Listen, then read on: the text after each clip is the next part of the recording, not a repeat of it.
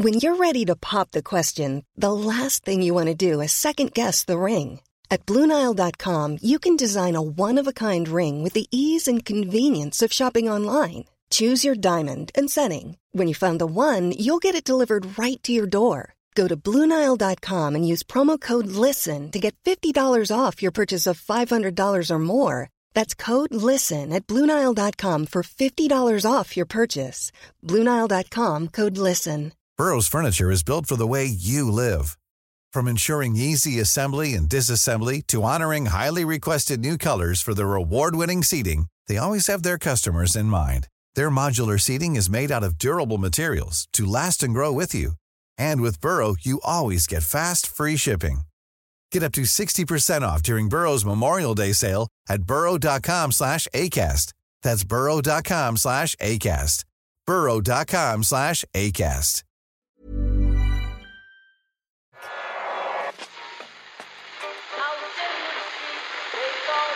What time is that? That's the second time it's gone off. They never go home, those boys.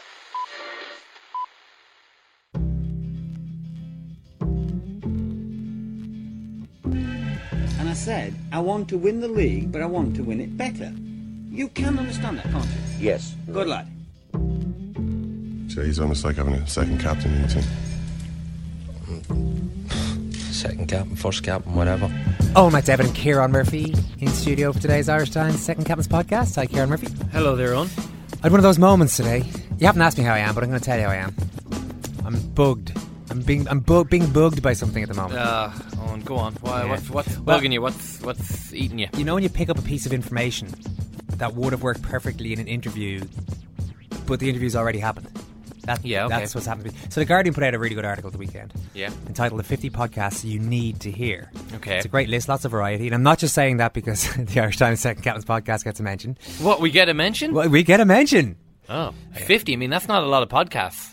No. And I mean, worldwide, the world is a big place. Big place, lots of podcasts. A lot of podcasters podcasting. So I subscribe to a bunch of them, including one called No Such Thing as a Fit. I find with my podcasting lately, I've slipped into just listen to a lot of one-on-one interview type podcasts. Nothing wrong with them. A lot of really good ones out there. Yeah. But I wanted to branch out a little further. Mix it up. So anyway, No Such Thing as a Fish. Keep people guessing on. You know, you don't want to be predictable. That's it, yeah. The one thing you don't want to be in life is predictable. No Such Thing as a Fish. You crazy bastard. It's presented by...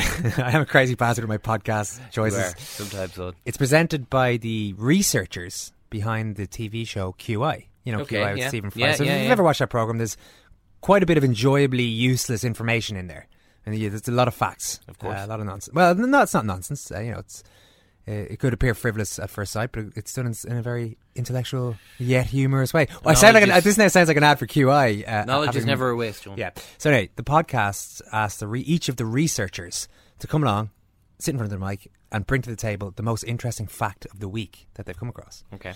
So one of the facts this week is that all new emojis are approved by one 63-year-old man known as the shadowy emoji overlord, who sits on top of a sort of grand council made up of representatives of Google and Facebook and others. It's called the Unicode Consortium. I know this all sounds a little bit... a little bit. Real? Yeah, this is all true. No, sorry. What was the title of the guy? Oh, Overlord. Someone... Yeah, that's not his official title, but he's... Okay, it's a nickname. I mean, that's what I would have done. I mean, if I was in charge of why not go balls out for this? Yeah. You know, if you're...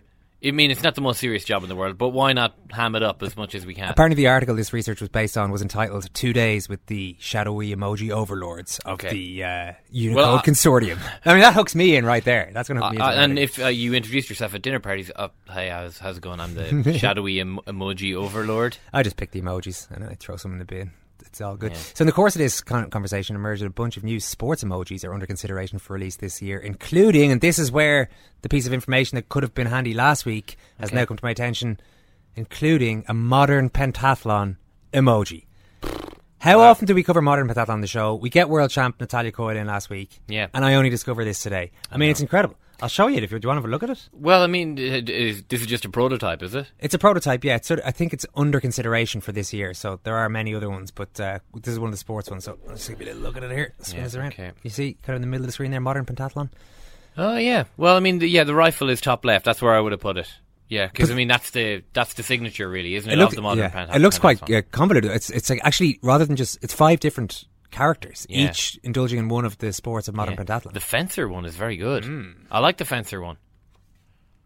You're looking at your phone there. What, are you looking through the sports mode? No, I'm just trying to remember the last time someone said, oh my God, there's not an emoji for that. And I was certain I was in the right WhatsApp group for it, but it turns out... Well, running. Oh, the rhinoceros. There's not one for... there's no rhinoceros. Well, there's... Yeah, I know what you mean. There's a guy running, but he's like running to catch a bus as opposed to, you know, running a marathon. So there's a guy playing basketball and there's nobody just going for a jog. I mean, more people jog than play basketball in the world. Would you be a big emoji user on? Yeah, in recent times. You use the sunglasses and smug expression one a lot. Is that a smug expression? Well, I mean... Be cool, chill. Yeah. It's when you're stressing out about what... You say to me, look, we have to talk about something sensible at the top of a podcast, like you would have done before today's podcast. I said, relax, I got it. So I just send you that thing. Yeah, it turns out it was both an instruction to me and also the topic that we were going to discuss. Where am I here? Murph, FA Cup final weekend, you were all misty-eyed about this. I hate to embarrass you in front of our listeners here, but I mentioned to you today, you know it's the cup final weekend, Murph, and you wept openly. Well, I mean, yeah, it is my first football memory that isn't Jackie Charlton related is the 1990 FA Cup final.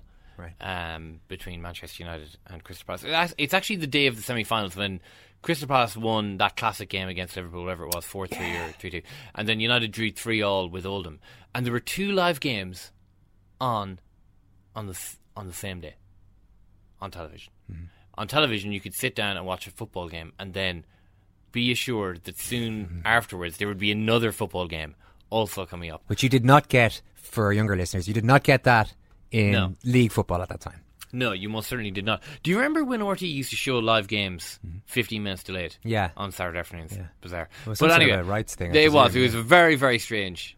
I've told the story before about Steve Bruce's two-headed goals against Sheffield Wednesday that won the league for Manchester United in 1992-93. Yeah. Shown live, 15 minutes late on RTE television. My mother came in. There were 5 minutes to go in the game as we were watching. Spoiler. And she said, has anything happened? You know, she just... Has Steve Bruce gone up for a corner yet? She wasn't that obvious. She just kind of came in and went, oh, it hasn't happened yet. Or something like that. And it was really annoying. And as the goals were going in, it was like, well, this is obviously an amazing moment in sport, but my mother's ruined it for me. Anyway, 1990 FA Cup semi-finals. Very distinct childhood memory for me. So, yeah, I mean, the FA Cup final... I mean, it waxes and wanes a little, really, doesn't it, in the public consciousness? Yeah. I think it's fair to say. But the fact that Louis van Gaal's job is basically on the line. It's not, though. Yeah, he's probably getting sacked anyway. Unfortunately. But we had a great piece, or we will have a great piece in today's football podcast. Richie Sadler came in to chat to his old Millwall teammate, Robbie Ryan, about the time that Robbie marked a young Cristiano Ronaldo in the 2004 final. And Robbie was great, I have to say. Robbie Ryan, really, really good chat. Somebody I remembered from those days, but... hadn't really thought a lot about for a long time. So really, really, really good stories. My favourite story involves the jersey that he ends up with. Well, I'm not going to... Okay. It may not be Cristiano Ronaldo's jersey that ends up being hung up in the wall. I'm sure it's something really cool, though. So there's that, at least. Murph, I'm a little nervous because after the critical success of Anton O'Toole, Dublin's Fair Jewel, last week... It was a critical success. I think it's not a commercial success, it turns out. You don't make much money out of just poetry. Reading poetry. Best and career move you can make now on is die. Yeah, that's what happens with poets. I think it's only fair to give the more discerning Second Captains podcast an ears. What you did you? Let's do it. Owen's poems with Eoin McDevitt, featuring the poetry of Eoin McDevitt. And what an absolute load of nonsense that is! Nerd nonsense. Going to let the wolf owl play out. The lyrical gangster Eoin McDevitt here, star of Owen's poems, with a brand new bed there. With my latest, it's not a bed now, so we know it's going nowhere. So just buckle up. It's a horrendous day. Enjoy. It's my latest paean. Yeah. Go on. See, I'm more about the written word these days, Murph. I'm not sure how to pronounce all these fancy words. To the great dubs of the 1970s, I'm going straight to the top to bring you Kevin Heffernan. He was the only one. Sorry, what's his name? Kevin Heffernan. For the purposes of rhyming, yes, okay, Kevin Heffernan. Fly Marino to Milan, read the Bible and Quran. You will not find a man as great as Kevin Heffernan. He was the only one who said Jimmy Keevan he can. Glide over... What? Sorry, no, go on. Sorry. All questions at the end of the poem. Yeah. Glide around like a swan and win us back to Sam. It wasn't just the Vincent's clan. A few short years after the ban, he called up Kevin Moran as defensive anchor man. He'd be a charmer to your gran, befriend each newspaper man. But Jesus, those dubs, they ran and ran for Kevin Heffernan. Huh? Is that alright? I will applaud. Not as good as Anton O'Toole. Something fair duel. Well, I just feel that the rhyming, I mean, it was always going to be a little more tenuous, let's be fair. Well, I mean, I think it... Defensive anchorman is alright, though. Yeah, Kevin Moran is, you know... I don't think he was called that in the 70s, but subsequently was. No, I think maybe this one, Anton O'Toole, Dublin's fair duel, worked brilliantly as a spoken poem. I feel that if I was looking at that, if I just read that on the page... It might have been easier for me to get over some of the... He was the only one. Yeah, that one in particular. What's wrong with that? It's a Dublin-based poem. Wan still doesn't rhyme with Heffernan. But I mean, you know, whatever. And also there are some factual inaccuracies. You cannot fly direct from Marino to Milan. Although, just head on towards the airport, not Milan, too far away. Well, you could. I mean, if you could land it there in Vincent's pitch. I think we're going to have to broaden it out. I think so. I don't know how many, you know, like Robbie Keller is not an easy name to rhyme with either. Let's be fair about it. So, true. Yeah. Well, I think on that Eoin's poems, you know, you've done your bit. Mm-hmm. Now you must lay the gauntlet down. Yes. To our listeners. Yes, I feel a bit isolated actually here. The lonely life of an artist. You're right. Yeah, I mean, you know, it should be a community effort. I'm thinking more sort of Ginsberg, Kerouac. Right. You know, New York 1957, you know, just a group of like-minded individuals reading poems about, you know, some Dublin footballers in the 1970s, some sports people who aren't Dublin footballers in the 1970s. Okay, okay, that sounds good. People can email in their poems to us. Yes. We'll all read them together. I think that's... Well, no, you read them. It's Eoin's poems. Oh, it's Eoin's poems, okay. Can I still write? Let's see how the listeners do, and then we can revisit your poems in a year or two. Get your pens out. Get your pencils out. Like it's 1982, and write down the name of the sports person about whom you must write a poem by this day next week. Okay. Your homework is? You go for it. Yeah, I'll let you pick. No. Yeah. No, it's okay. It's fine. Me? Yeah. Oh, okay. Damien Duff. Damien Duff. I mean, that's actually really easy to rhyme with as well. Is Duffer permissible? No, listen, actually, forget about it. Just... Go with it, whatever. Listen, way Damien Duff, feel, whatever you see fit. Are we? Yeah. Damien Duff is good. Are we wedded to the strict rhyming? No. It can be any sort of poem about Damien Duff. So if it's a stream of consciousness on, you know, Ciarán. Well, it's a poem. Has to rhyme. As all the great poets would tell you. Okay, so it doesn't have A B C A B whatever you know. Yeah. Whatever takes your fancy. Email at secondcaptains@irishtimes.com. I'm looking forward to this. I'm actually looking forward to this. This is okay. You know, if our listeners have anything about them at all, this could really work. On with the show. We talked about the big Amir Khan Canelo Alvarez fight at the MGM Grand a couple of weeks back. As part of the undercard on that one, Donegal's Jason Quigley fought and won his 11th professional fight, his first in Vegas. If you might remember, we've had him on a few times actually, but we had him on last a couple of years ago when he turned professional after signing with Oscar De La Hoya's Golden Boy Promotions. He was really excited and explained all the reasons why he went with... Well, largely the reason was Oscar De La Hoya is heavily involved and has a pretty hands-on role, apparently. So he talked to us about that, and I'm looking forward to catching up with him in LA today. The Munster Hurling Championship gets going on Sunday, though. It's Tipp against Cork and Thurles.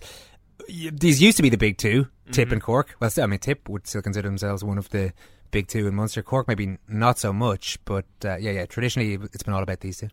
Well, yeah. There's been a lot of talk about Clare and Waterford, you see. And I can see this not going down particularly well in Cork and Tipperary. Combined Munster titles between Clare and Waterford, 15. Clare 6, Waterford 9. Combined Munster titles between Cork and Tipperary, 92. Cork 51, Tipperary 41. So I can see why this might be getting people's goat a small bit. Fact of the matter is, Clare and Waterford had better leagues, seemed to have bit more about them this year. I mean, Tipperary are still many people's choices, second best team in the country, but certainly what's happened in Cork over the last year or so, last 3 or 4 months, has been deeply worrying, and a last minute goal to beat Galway in a relegation playoff, their only win in the league, might not be enough to stave off those criticisms. Michael Foley, Sunday Times journalist and Cork man, I think I'll have to break it to you that Cork are probably the fourth best team in Munster at the moment. This is a reality, Owen, that we just have to accept and get along with. You know, we all have our crosses to bear, but it's one of those things. I suppose Cork Tipp is a rivalry. It's a funny one because it sort of repulses a lot of people. You know, it's sort of one of those blue blood rivalries that, you know, people from other counties, they just don't. They don't. It's a bit too precious. People are a bit too precious about it. You know, a touch of the Dublin Kerries about it is what you're saying. Absolutely, yeah, yeah. That there's an awful lot of romancing going on about something that's not particularly romantic at all, and maybe the games don't always kind of stack up when you actually really look at them, you know. But certainly in this case, I mean, Tipperary obviously have been operating consistently at a high level now for the last bunch of years, whereas Cork have kind of dipped in and out, got to 2013 All-Ireland final, got to an All-Ireland semi-final against Tipp in 2014 and fell fairly badly short. And, you know, obviously their league form this year and the way they've been going would suggest that they're massive underdogs. But I suppose the one thing from a Cork perspective is that, you know, history, if it tells us anything about Cork Tipp, is that in this scenario, you know, Cork are to be watched, you know. Now, there's absolutely nothing really to recommend them in terms of winning on Sunday, apart from the fact that they are capable, and Cork have been capable over the years, of coming up against Tipp and producing something extraordinary to turn them over. You said it was a reality. It's a reality check just where Cork are at the moment. And obviously a lot of people are talking about Waterford and Clare after their couple of games in the league final. Do you reckon that that's the kind of thing that might get the competitive juices flowing there among the Cork team, whatever about the public? Maybe the team will start getting a little bit pissed off with this idea that suddenly they're not even in the top three in the province. It can't but sort of impact on them in some way, I suppose. I mean, you know, you see Kieran Kingston, the manager, talking there the other day about sort of, you know, accepting where Cork are in the picking order, in the sense, or not accepting it, but accepting why people say Cork are where they are in the picking order. And saying that publicly is one thing, but I'm sure, you know, there's huge pride there, and there's a huge, you know, I wouldn't even say tradition, but there's a huge regard for Cork hurling there that within the county that demands that they get themselves up to a better position than they are now. Now, to be fair to them, you know, I mean, I don't think there's anybody, if you look at the panel and the teams that they've been putting out for the league, there's no huge absentees. There's nobody there or not there that you say should be there or anything like that. I mean, I think they're operating with as full a pack as they can possibly get together.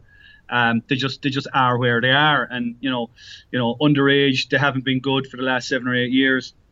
If you look at the Harty Cup, the Munster College is hurling all right this year. I think there was 7 or 8 Cork teams out of 16. So that would suggest that, you know, it's coming around again for Cork. But, you know, the notion from years back that, you know, kind of Cork can just generate teams overnight sort of thing, because Clare and Waterford and other teams like that have gotten that bit more organised and there's a lot more about them now. It's not as easy for Cork just to come with a group of players from nowhere. Although, you know, the argument could be made that 2013, 2014, they kind of did, and they've fallen away again since. But, you know, Cork are finding now that without that solid stream of underage players coming through, you can't really sustain yourself at the top level. You might be able to pull the odd year out of it, but you're not going to sustain yourself up there, you know.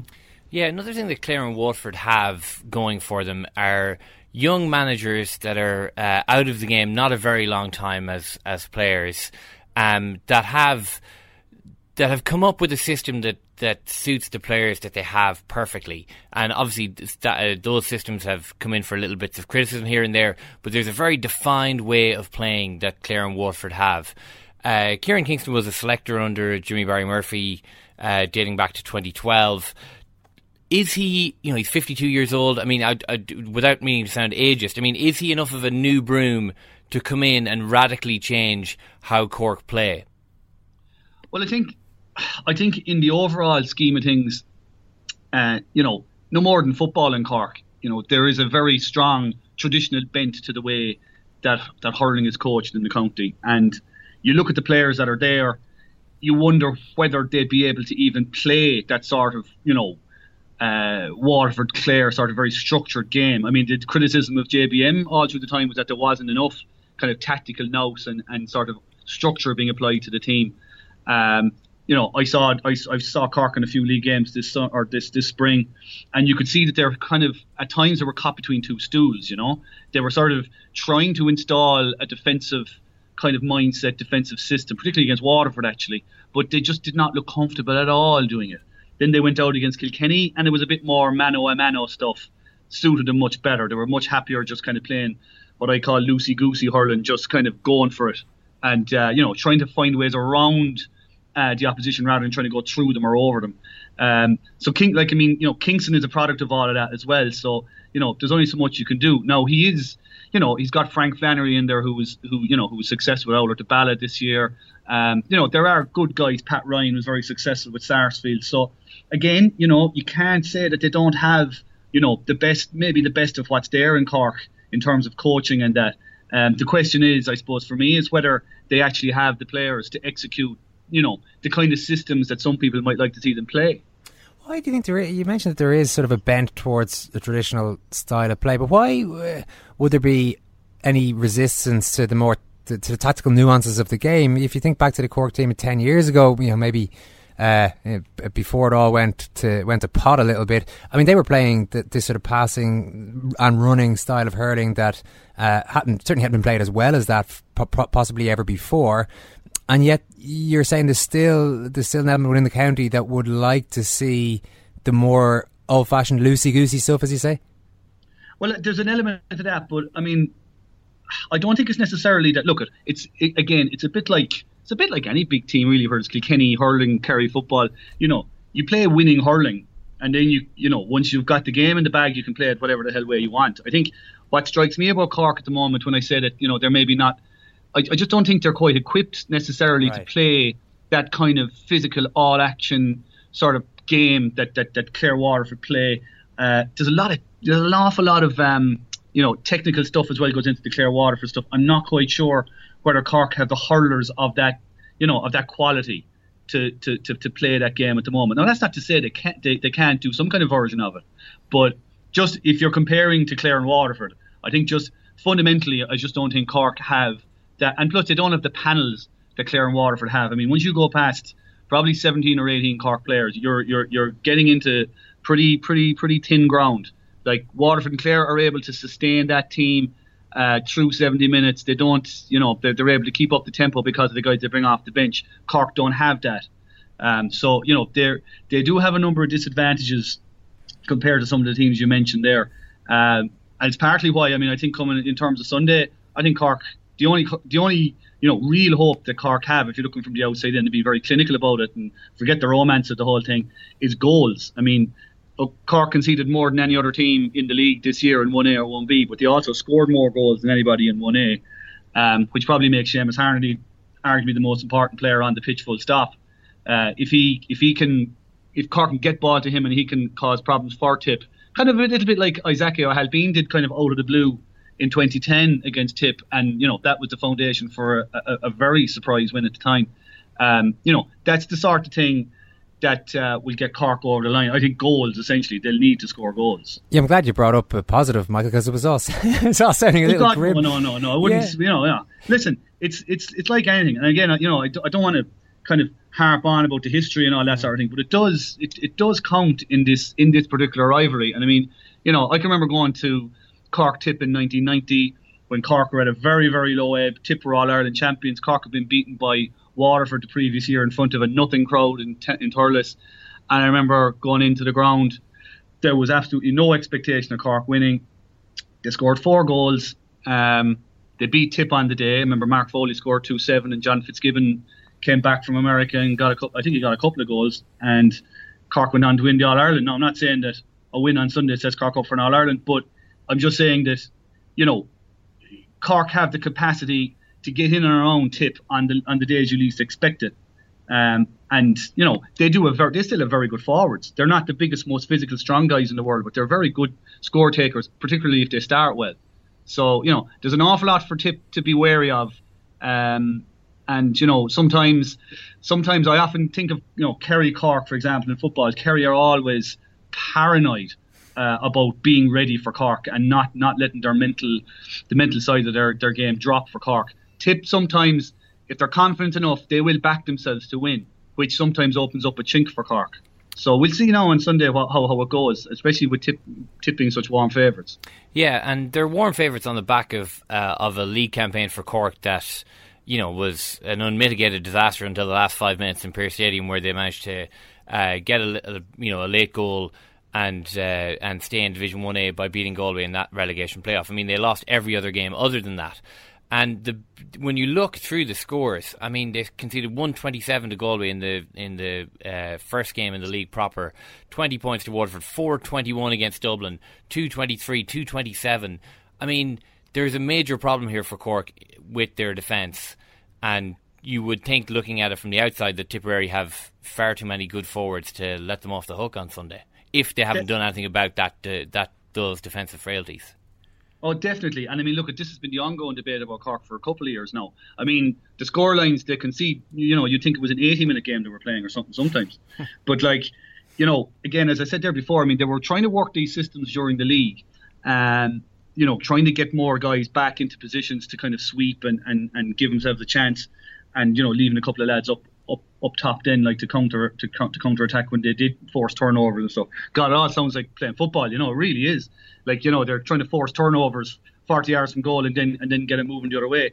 But, like, it's one of those things. I mean, it takes time to get those systems into place. The one thing that struck me after the Galway game was that, okay, you win that game. It's a bit of a travesty that Galway lose fewer games than Cork and get relegated. But, look, it's a bit of a break for Cork.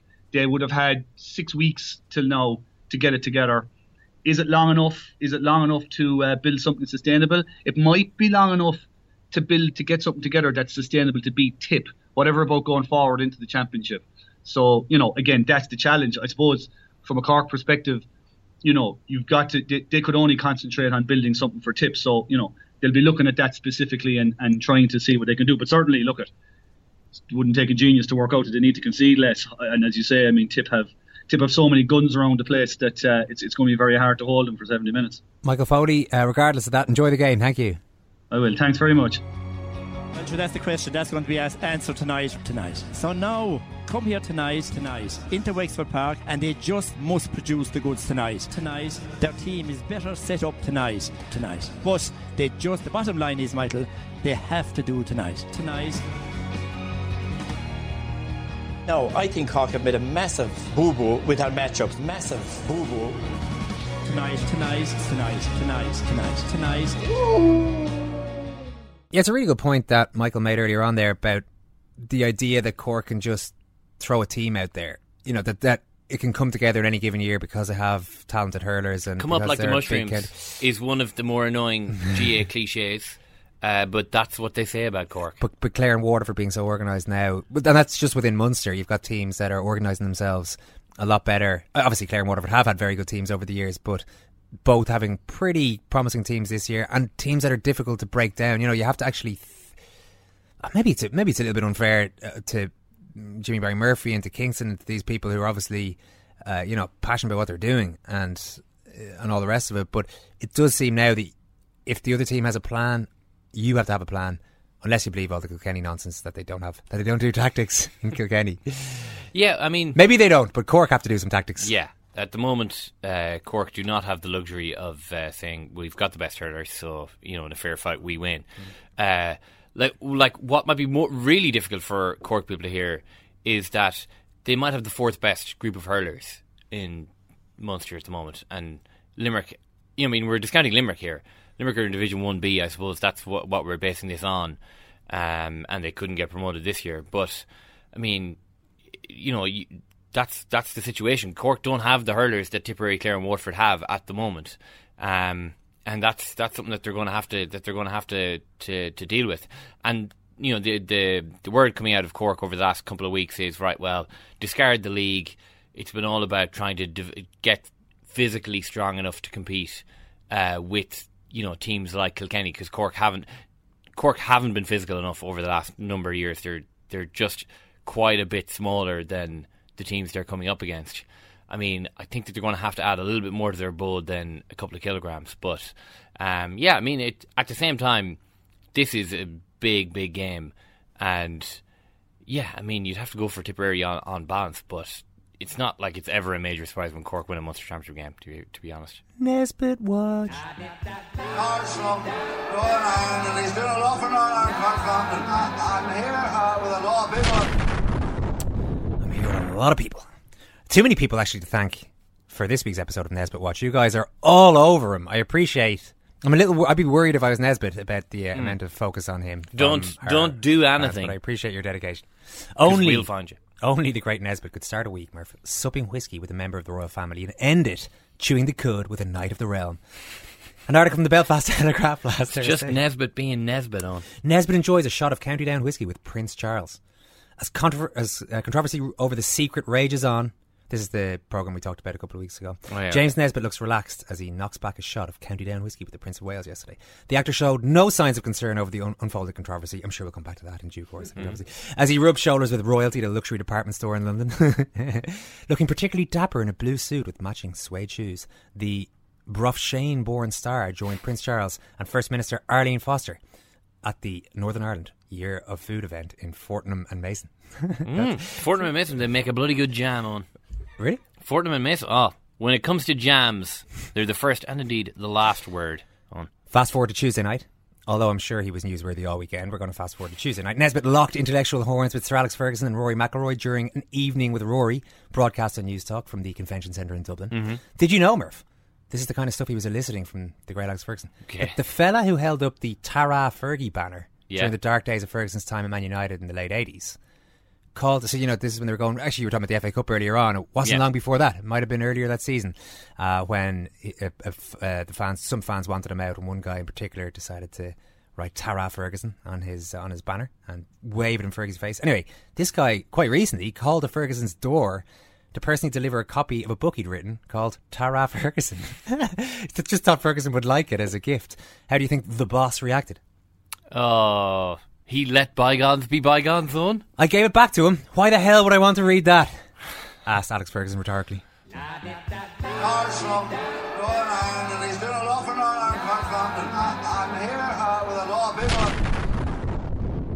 The last time we checked in with this guy, he just signed as a professional fighter with Golden Boy Promotions in the US after boxing his way to European gold and world silver as an amateur.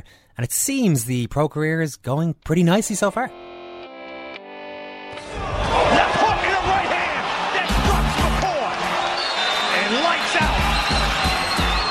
To this crowd, your winner by unanimous decision and still undefeated, the pride of Donegal, Ireland, and an imam, Jason Quigley. We've heard a bit of a clip of the closing stages of his most recent fight. It's El Animal himself, Jason Quigley. How are you? The form, how you keeping? Good, yeah, keeping well. You got to tell us first of all, where did El Animal come from? It came from the gym right here that I work in. You know, it's obviously out here in California, you know, there's a lot of Mexicans and a lot of Spanish speaking and everything like that, you know, and my coaches and everything seen the work that I put in and see how hard that I train, and, you know, they see me then when I get into the ring and they started calling me El Animal. Did I see you throw a couple of words of Spanish in one or two post-fight interviews? Yeah, I've been trying to pick up on my Spanish a little bit, so I have, you know, because, you know, it's nice, obviously, to know another language at the end of the day as well, but over here as well, you know, you have good crack with the Mexicans and all trying to chat Spanish and everything with them. It's good fun, so it is. It's probably no harm either, you know, just in terms of picking up support as well. Like, it's funny, we interviewed John Duddy a month or so ago in New York, and he had a different sort of a setup in that he was on the East Coast of America, and he very much worked the Irish community there and would go around to functions and bars and literally just shake hands with as many people as he could to try to get the support. I guess it's a little different for you on LA in terms of an Irish community, but no harm picking up some Spanish speaking, some Mexican fans, etc. Yeah, of course, you know, at the end of the day, you know, it's a business move too, like, you know what I mean? And, you know, I'm out here on a mission, and I'm out here to take care of business, and, you know, to get the Mexican and the Spanish fans behind me will be amazing, do you know what I mean? But, you know, I'm not doing it solely business-wise, you know, I work in a gym with a lot of Mexicans, my two coaches are Mexican, and, you know, it's great banter and everything as well, trying to pick up the language, and then when somebody new will come into the gym, I'll start speaking it to them, and they'll be like, he's this white guy channeling, I guess, you know, it's good fun, but of course, at the end of the day, you know, it's also great Mexican fans love it as well. Do you know what I mean? It draws good attention. So how are you learning it? Are you doing any sort of classwork, or is it just talking to the guys, talking to the Spanish speakers there, and learning it that way? Yeah, it's mainly in the gym, you know, just having a bit of crack and having a bit of banter with everybody in the gym, you know, and the coaches will be telling me, oh, say this and say that, and this means that and everything, you know. But I'm going back to Ireland now this week for 10 days. I'm going to go back and chill out for a while, but when I come back, I'm going to be taking lessons then to really pick up on the Spanish language. It's probably the first time you've been home in a while, is it? I mean, you've kind of based yourself there, and I know you've tried to stay out there as much as you can to really bed in.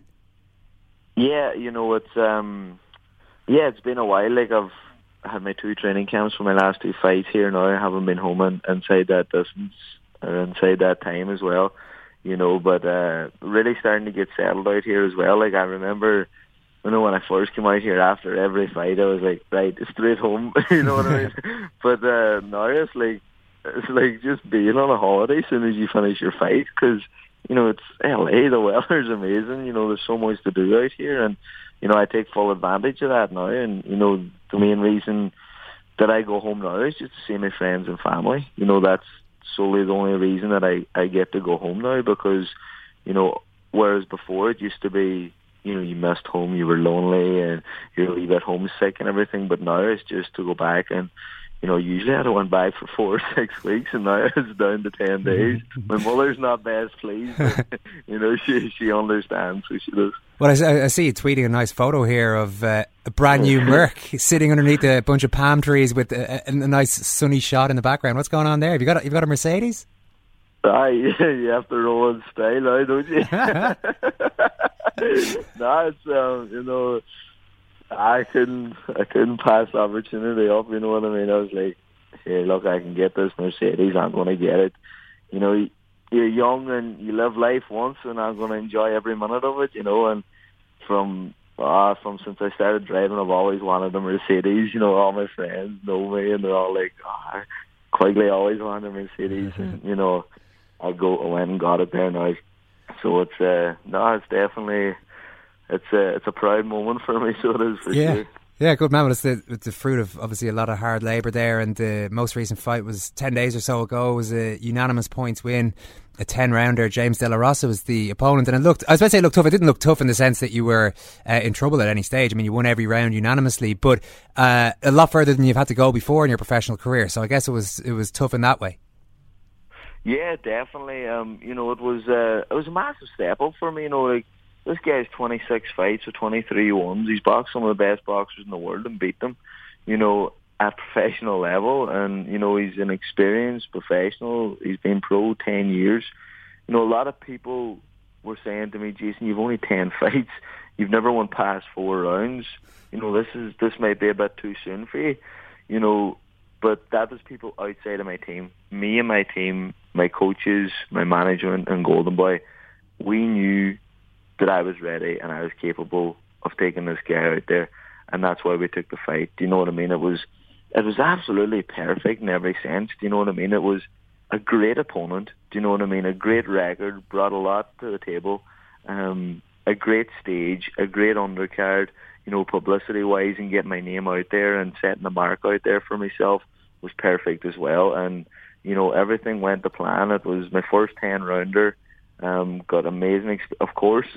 If I could have knocked the guy out, I would have knocked him out. Do you know what I mean? That's just fighters, you know, we want to get a knockout, but you know, the knockout didn't come. I had him gone a few times, but I didn't push it because I was in unknown water, you know what I mean? I didn't know exactly what I could have in the tank. Like, I knew I prepared 110% in the gym for it, but it was still just having that wee bit of unknown going into the later rounds that I didn't want to push too much. I didn't want to try for the knockout too much. You know, I did rattle him. I did catch him a few times and maybe could have pushed the pressure and stopped him. But I didn't want to because I knew it could affect me later on in the round. So I just stuck to my boxing, you know, took it one round at a time, kept doing what my corner was telling me, and, you know, I put in a great performance. And, you know, at the end of the day, there's still loads of stuff to work on. There's still loads of stuff to get better on and perfect. And, you know, there's plenty more experience to gain out there as well. Yeah, I saw your trainer just before the final round. He's in the middle of giving you the usual sort of instructions, and he just sort of stops and he goes, he said, how do you feel going 10 rounds, baby? And you let a little smile. You seemed to enjoy it. Yeah, you know, and that's what it's about. You know, I love what I do. Do you know what I mean? You see me in the gym, you'll see me in the change rooms and everything like that. You know, I'm having fun, I'm having a joke and, you know, enjoying myself. But when it comes to that just certain moment, you know, it's time to switch on. And, you know, my coach was delighted that I went 10 rounds because I could see he was disappointed every time I would come in after a first round knockout or something because he wants me to get that experience. He wants me to, because he knows how vital it is. And, you know, me and him and the team know the level I can get to and the level that I'm going to get to. You know, we need that experience of going 10 rounds and we need that experience of going the distance and learning in every fight. And, yeah, you know, it was, because it was a thing, he says, you know, I really want you to go to 10 rounds and I really want a guy who's going to give you rounds. And, you know, he says that to me in the corner and we had a wee joke about it, you know. Did you learn anything outside the ring, Jason? I'm asking that because this was on the Canelo Khan undercard. You know, it was a proper big night of boxing and this is what you're aspiring to, the level you're aspiring to get to. Yeah, to be honest, I learned just as much outside the ring as I did inside the ring as well. You know, it was an unbelievable life experience as well, like the whole week in Vegas. I flew into Vegas on the Monday. I had the grand arrivals on a Tuesday. I had the press conference on a Wednesday, media workout on a Thursday, weigh-ins on the Friday, fight on the Saturday. You know, it was a long, grueling week. You know, when you're making weight and focusing on the biggest fight of my career, you know, but this is the reason why I turned professional out here. This is the reason that I turned pro and moved away from Ireland, is because at the end of the day, look, I turned professional to be the best I can be. I want to be world champion and I want to be the best fighter that there ever was. Do you know what I mean? So these are the reasons why I've made these moves and made these decisions, because I want to get my feet wet now. I don't want to get to a world title shot stage or defend the world title out in Vegas and landing out here for the first time and being, wow, this is amazing, this is this, and, you know, what am I doing now? You know, whenever I get to that stage, it'll all be imprinted in my brain. I'll be prepared and ready and know what goes down and how the routine works. And it'll not be any big shock to me or throw me off any routine or anything like that. You know, I'll be well prepared. And, you know, this is the reason why the whole fight week was absolutely amazing. It was a great experience. And to be honest, you know, I really felt at home. I really felt comfortable up there on the stage at the press conferences in front of all the cameras.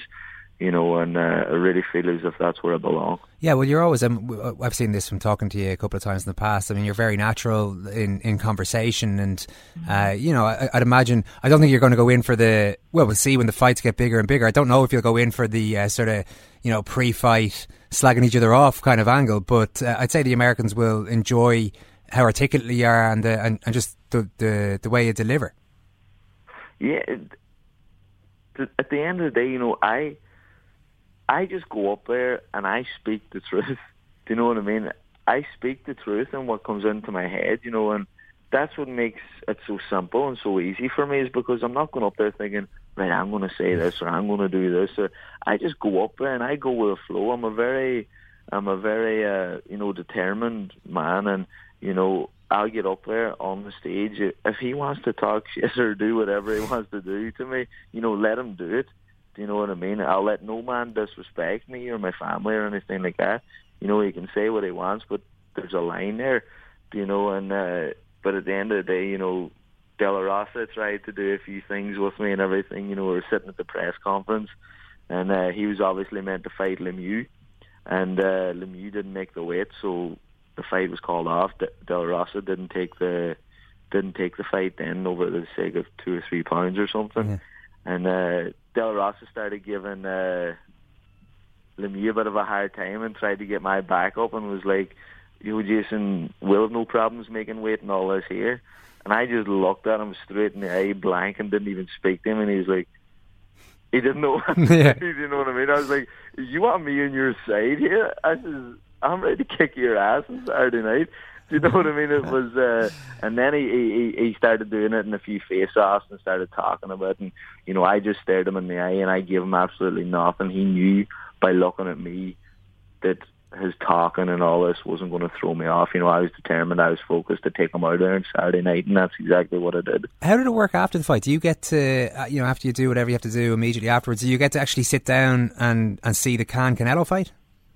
Yeah, we obviously we go back and do our bits and pieces, and we have to go to Media Row then and do all the media and everything like that.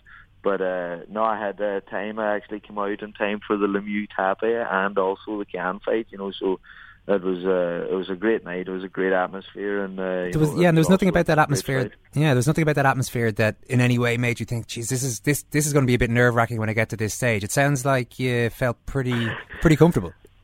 The first thing that I thought of was I came out here and Canelo and Can was coming into the ring, and I could hear the roars and shouts, and I was like, this is nothing. You can imagine I felt this place full of Irish, what the noise is going to be like. You know, that was the first thing that came into my head, and you know, that's what I planned to do. You know, I planned on filling these arenas with loads of Irish, and you know, it's like having an extra two pair of hands whenever I'm in the ring. If I have that kind of support behind me, you know, it's unbelievable. Irish fans are absolutely amazing. You know, the support that I have back at home is absolutely amazing. You know, and it really drives me on out here because, you know, you are so far away from home, and it can get lonely and down out here sometimes, you know, but seeing the support and the messages from everyone back at home, it really warms the heart, and I'm really grateful for all the support.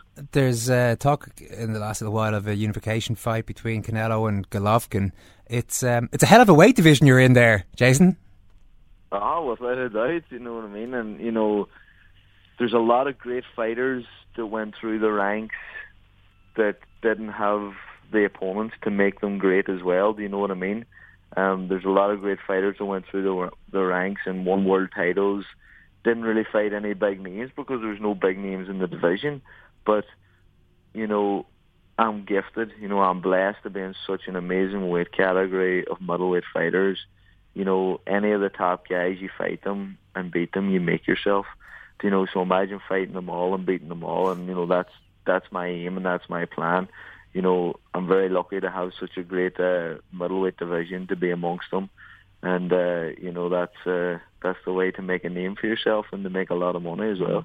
Well, listen, Jason, I'm sure you'd rather be out in the sunshine testing out that new Merc, so we better let you go. For sure. Yeah, listen, drive safely, and we'll chat to you soon.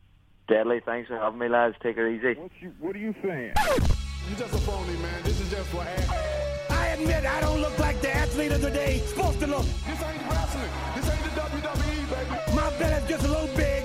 My hand is just a little big. This is just an act that you're doing. You should be an actor. But brother, I am bad, and they know I'm bad. I'll never do that. There were two bad people. One was John Wayne, and he's dead, brother. And the other was right here. You can run around like you're a preacher and all that you want, but baby, I promise you, I will baptize you. We can't teach that. Good thing we checked in on Jason there, Murph. Sounds like he's really struggling over there. He's an Irish emigre, really. It's hell. Finding it hard to find his feet there as he continues to box the head off lads. And just stay the course, Jason. That would be my words of wisdom to you. A Murph there. I love the confidence. I love listening to that, guys. Because he had, I don't know, maybe people feel he's overconfident. I don't think so. I think in the sport he's in, it probably pays to have massive self-belief. Clearly it does, but also he's just so funny. He comes across really well. That's what I didn't really articulate it that well in the question to him, but I can imagine American media people enjoying Jason Quigley. Yes, and he conforms to some of the dearly held stereotypes about our lovely nation. Does he? Just a lovely man to spend some time with. That's what the Americans think of us on. They love us. Okay. Si, before we... Well, actually, we haven't covered the Pro 12 semi-finals yet. Obviously, Leinster Ulster's a sellout, but Connacht still feels like the story, doesn't it? Yeah. I mean, for a team, you know, for years that couldn't get in the newspapers or in the media, they can't get out of it at the moment. And this is, as they will admit, the biggest game in their history. I mean, they've been in the European Cup before, but this is a chance to actually win something, which I think makes it their biggest game in their history. And there's obviously what we reported earlier in the week about Robbie Henshaw and Bunny Aki and his pals going around to get the laptop from the person who stole it. There's Pat Lam been linked with a number of jobs in the UK, particularly Bath, now that Ford has gone from there. And then Pat Lam subsequently not exactly being that clear on whether he'd be interested in another job. He said, look, who knows, it's a fickle business. Who knows what's around the corner. He mentioned clauses in contracts. He's there. He's contracted till 2018. And then the other thing is they launched their vision and strategy for the next 4 years, and a part of that, obviously the biggest part of that, is their stadium, and they want a 10,000 seater. CEO Willie O'Ran was saying their first preference is the sports ground, but you know, if that doesn't work, they'll look elsewhere, and that's pretty exciting. I mean, at the moment they fit almost 8,000 for this sellout against Glasgow. They were oversubscribed for games against Munster, Leinster, the previous game against Glasgow. They reckon they could have doubled the capacity, almost 15,000, something like that, for this game. So they, as he says himself, Willie Ryan, they're leaving people outside the gates now. And if you do that repeatedly, that becomes a problem. Now, the other suggestion, which he also admitted to at the launch of the strategy, was, you know, you can get too ambitious too quickly and build something that's too big, which has happened Munster, arguably. Now, Munster might get very good again and they'll fill the home again, but at the moment it feels too big for the size that Limerick is, and maybe Connacht are doing the same thing. But in my opinion, at the same time, you need momentum to get these things going, and Connacht have momentum at the moment, and the political will, the sporting will, all those things need momentum, and they have it. Yeah, and I liked what he was saying about this. He wants to get this sorted this summer. That's what Connacht were saying. They want a decision made on this summer, because you push this 12 months down the line, there's not the enthusiasm there amongst businesses to row in behind it. I mean, now is the time. Now is the time for Connacht to make a decision and go for it, because waiting around for this to just continue for 4 or 5 years and then deciding to do something. I mean, what Connacht need is they need a home. The sports ground isn't a rugby stadium. You know, what they've done with it is amazing. They can get an atmosphere like they have there in a space that isn't conducive to a good atmosphere. Yeah. I mean, there's barely any seating behind either goal. You're away from the pitch on one side, all the way along one sideline. I mean, it's a miracle they're getting the atmosphere that they are, and it's a huge credit to them that they are. But what they need now is to make a decision that ensures that they get the absolute best atmosphere possible. And they're talking sense about the crowd as well. I mean, there's a ceiling on it. There definitely is a ceiling on the sort of crowds that you can get in Connacht. But right now, they're leaving too many people outside the door, so it'll be interesting to see what they can do. I mean, the ownership issue with the sports ground is, it's quite complicated. They don't own it. It's, it's on a lease alongside the Irish Greyhound Board. So there's quite a few hoops to be jumped through before you can get some satisfaction on that, I would say. But yeah, the fact that they're talking about a resolution by the end of the summer, that's positive. Yeah, I think people will stand in the rain when they feel there's a bit of a cause and things are moving in the right direction, and you've come from this very low base, but that will actually fade in a season or less. People will get sick of that. So I think the capacity is one thing, but just the actual facilities is even more important. Will they be in a final, and who will it be against? I think they will play Leinster in a final. Yeah, you think Leinster will beat Ulster? Yeah, I do, yeah. Even though Ulster are in form and Leinster aren't in any form, just this historical thing. I think Andrew Trimble was saying this week, in his whole career, I think he's beaten Leinster away once. Every time they get to a crucial stage of a tournament and they play Leinster, they lose. All right, before we go, we got a lovely email from Kieran and Nessa Power, who've asked us to give a shout out to Kieran's sister-in-law, Mary Power, in West Kirby. He says, she married my brother in Leicester. They're claiming credit for the league's success 22 years later, before eventually moving near Liverpool, their spiritual football home. She's currently undergoing chemotherapy. So a massive second captain shout out to Mary Power there in West Kirby. That's just about it for this pod. Robbie Ryan, the man who marked Cristiano Ronaldo in the 2004 FA Cup final, is in our football pod with Richie Sadler and Ken in Basel with full Europa League final reaction. Get your Damien Duff poems into us via email, secondcaptains@irishtimes.com. Yes, you heard that right. Thanks. Damien Duff poems. If you missed the earlier part of the podcast, that's going to sound very strange. Thanks, Murph. Thank you, Owen. Thanks, Simon. Thanks, Murph. Thanks, Owen. Thanks very much.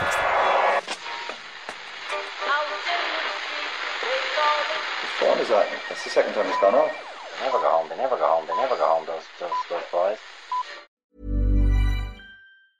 Mom deserves the best, and there's no better place to shop for Mother's Day than Whole Foods Market. They're your destination for unbeatable savings, from premium gifts to show-stopping flowers and irresistible desserts. Start by saving 33% with Prime on all body care and candles. Then get a 15-stem bunch of tulips for just $9.99 each with Prime. Round out Mom's menu with festive rosé, irresistible berry chantilly cake, and more special treats. Come celebrate Mother's Day at Whole Foods Market. Mom deserves the best, and there's no better place to shop for Mother's Day than Whole Foods Market. They're your destination for unbeatable savings, from premium gifts to show-stopping flowers and irresistible desserts. Start by saving 33% with Prime on all body care and candles. Then get a 15-stem bunch of tulips for just $9.99 each with Prime. Round out Mom's menu with festive rosé, irresistible berry chantilly cake, and more special treats. Come celebrate Mother's Day at Whole Foods Market.